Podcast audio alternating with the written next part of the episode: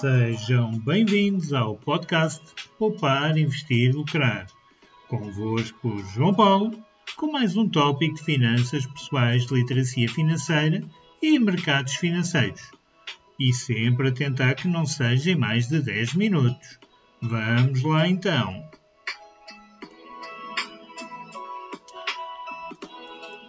Bem, meus amigos, sejam todos muito bem-vindos à apresentação do ponto de situação da minha carteira de novembro. Pois é, mais um mês que passou e parece mentira, já estamos em dezembro. Pois é, isto voa. Andamos por ela, já passou mais um ano. Pois bem, mas o que é que eu fiz em novembro com a minha carteira? Pronto, só fazer-te aqui uma introdução. Eu não tenho tenho alterado em muito a minha forma de investir nos últimos três anos. Tenho-me aperfeiçoado e tenho usado basicamente aquilo que eu pretendo com a minha carteira.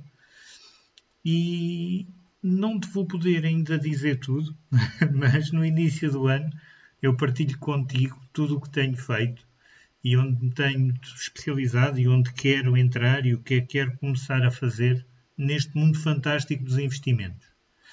Mas bem, Vamos já entrar então em novembro e tenho-te a dizer que este mês simplesmente fiz um reforço de ações. Comprei três ações diferentes, uh, dividendos, e reforcei o meu PPR. De resto, mantive tudo, não vendi nada, pois o mercado teve bem puxadinho para cima, estava completamente bullish e deixei-me estar. Portanto, vamos ver como corre em dezembro, mas também não faço intenções de fazer muita coisa, mas já lá vamos.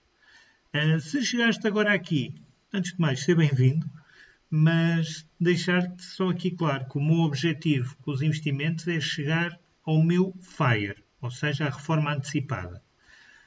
Mas para mim o FIRE, já se me ouvem desde o início sabem perfeitamente, para mim o FIRE não é sentar-me a beber uma bebida debaixo de um coqueiro e a desfrutar da praia. Para mim o FIRE é poder trabalhar naquilo que eu quero, quando eu quiser, sem me preocupar com, com os valores. E posso dizer que já vou um bocadinho acima dos 60% daquilo que eu considero que é o meu objetivo para avançar com o FIRE. Mas bem, agora depois desta pequena introdução, vamos lá detalhar como é que correu o mês. Para já, o meu fundo de emergência manteve-se nos certificados da Forro, mas muito em breve, lá está, mais para o início do ano, vamos ter novidades daqui. Para já manteve uma rendibilidade de 4%. Ele já teve o prémio de permanência, o primeiro, e vai ter o próximo, se eu não o retirar, em fevereiro. Vamos ver.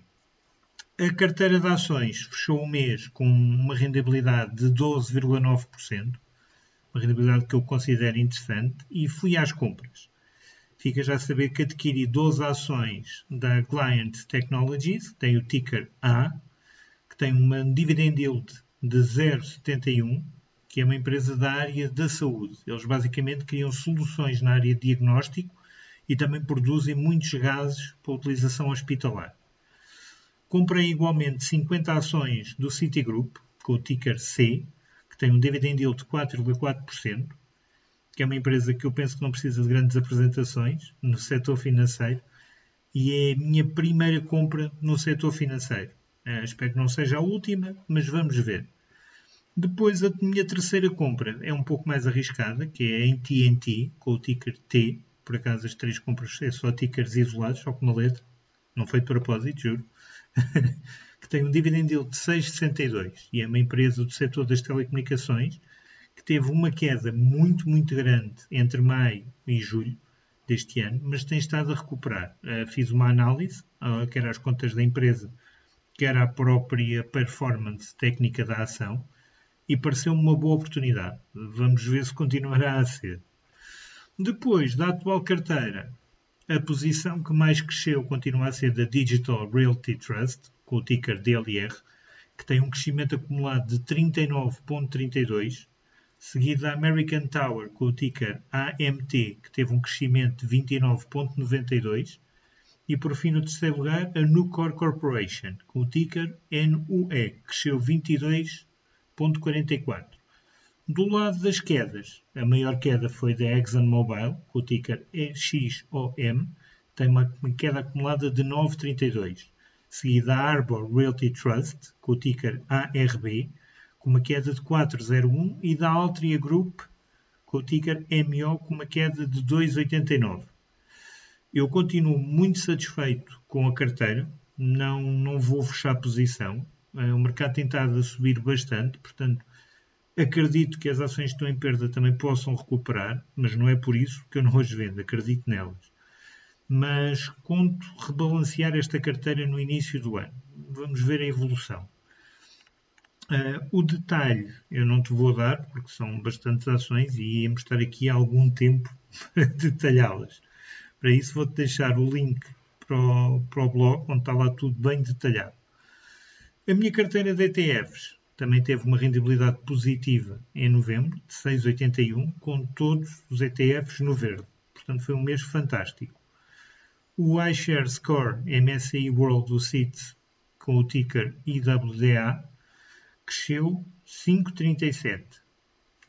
O Vanek Global Real Estate UCITS, que tem o ticker TRED, que o mês passado estava a perder dinheiro, este mês está positivo em 8,3, além de também ter recebido dividendos. O Vanguard S&P 500 UCITS, com o ticker VUSA, subiu 4,9.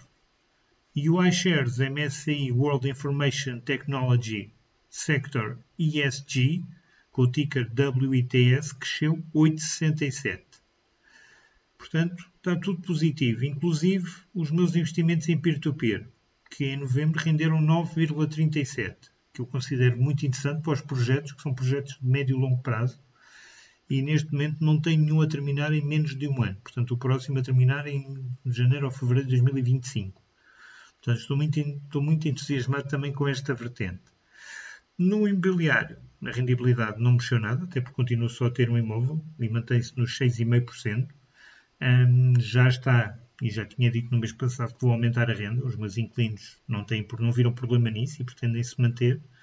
Portanto, a rendibilidade, se os impostos não subirem muito, a rendibilidade sobe um pouco. mas não sei muito bem o que é que vou fazer neste momento no imobiliário. Se continuo à procura, se faço uma pausa para ver o que é que vou fazer com a minha estratégia. Estou aqui um pouco na dúvida. Vamos ver. O PPR reforcei mais uma vez este mês. Eh, já tinha ultrapassado eh, em alguma medida o benefício fiscal e lembro-te se ainda não fizeste o teu PPR, faz, tens um benefício fiscal bastante interessante. E se quiseres saber, manda -me uma mensagem que eu digo, não vou detalhar agora aqui. Mas este é um valor que eu quero ter para levantar na reforma. Portanto, faz-me todo o sentido continuar a aplicá-lo. Além disso, este mês teve uma rendibilidade de 8,95. Lá está. Também apoia, é um PPR que está muito apoiado naquilo que é o investimento de valor, que eu me reconheço, e está a crescer imenso Agora, o meu PPR é o Save and Grow, da Casa de Investimentos. Uh, vou deixar aqui o link se quiseres saber mais sobre ele. Já as criptomoedas também tiveram um, um crescimento brutal este mês. Um, não vou fazer muito mais, para já ficam como estão.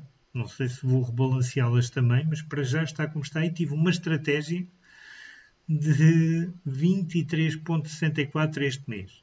Uh, eu tenho as minhas criptos numa Cold Wallet numa, numa peçazinha e não estou preocupado que não me podem roubar, a não ser que perca as passwords de acesso à wallet, não vou perder. Mas estão com uma rendibilidade interessante, mas vamos ver o que é que 2024 traz. E vamos ficando por aqui. Uh, gostava que partilhasses comigo a tua carteira. Uh, se não o quiseres fazer aqui no podcast, manda-me um e-mail. Uh, tenho muita curiosidade de saber o que é que vocês fazem com o vosso dinheiro, quem investe. Quem ainda não investiu, Estamos a chegar a um novo ano, uma boa oportunidade de começarem. Aproveitem. E desde já, obrigado por teres ouvido até ao final do episódio e garanto que vamos continuar a explorar este mundo fantástico da literacia financeira, dos mercados e dos investimentos financeiros. Um, e vou ficando por aqui, lá está. Se gostaste, não te esqueças de deixar o like. É muito importante para este projeto que deixes o like, nunca te esqueças. Além de se tiveres a hipótese de dar um rating, dá, porque são pontas por onde nós podemos crescer, onde podemos chegar a mais pessoas. E este projeto é exatamente isto: partilha de informação. Portanto, se puderes ajudar, agradeço-te. Além de poderes partilhar com um amigo. E todos nós temos um amigo que precisa de saber estas coisas. Além do mais, isto não é recomendação de investimento. Ok? Eu partilho aquilo que eu faço, aquilo que onde eu meto o meu dinheiro, não pode corresponder exatamente ao teu perfil de risco. Por isso, se não sabes, se não conheces, não invistas. Olha primeiro, vê se faz sentido para ti e então sim, compra. Se não fizer, nem arrisques. Porque isto é dinheiro real e nunca, mas nunca invistas dinheiro que te possa fazer falta para o dia a dia. E pronto, vamos ficando por aqui e espero por ti já no próximo episódio. Até lá!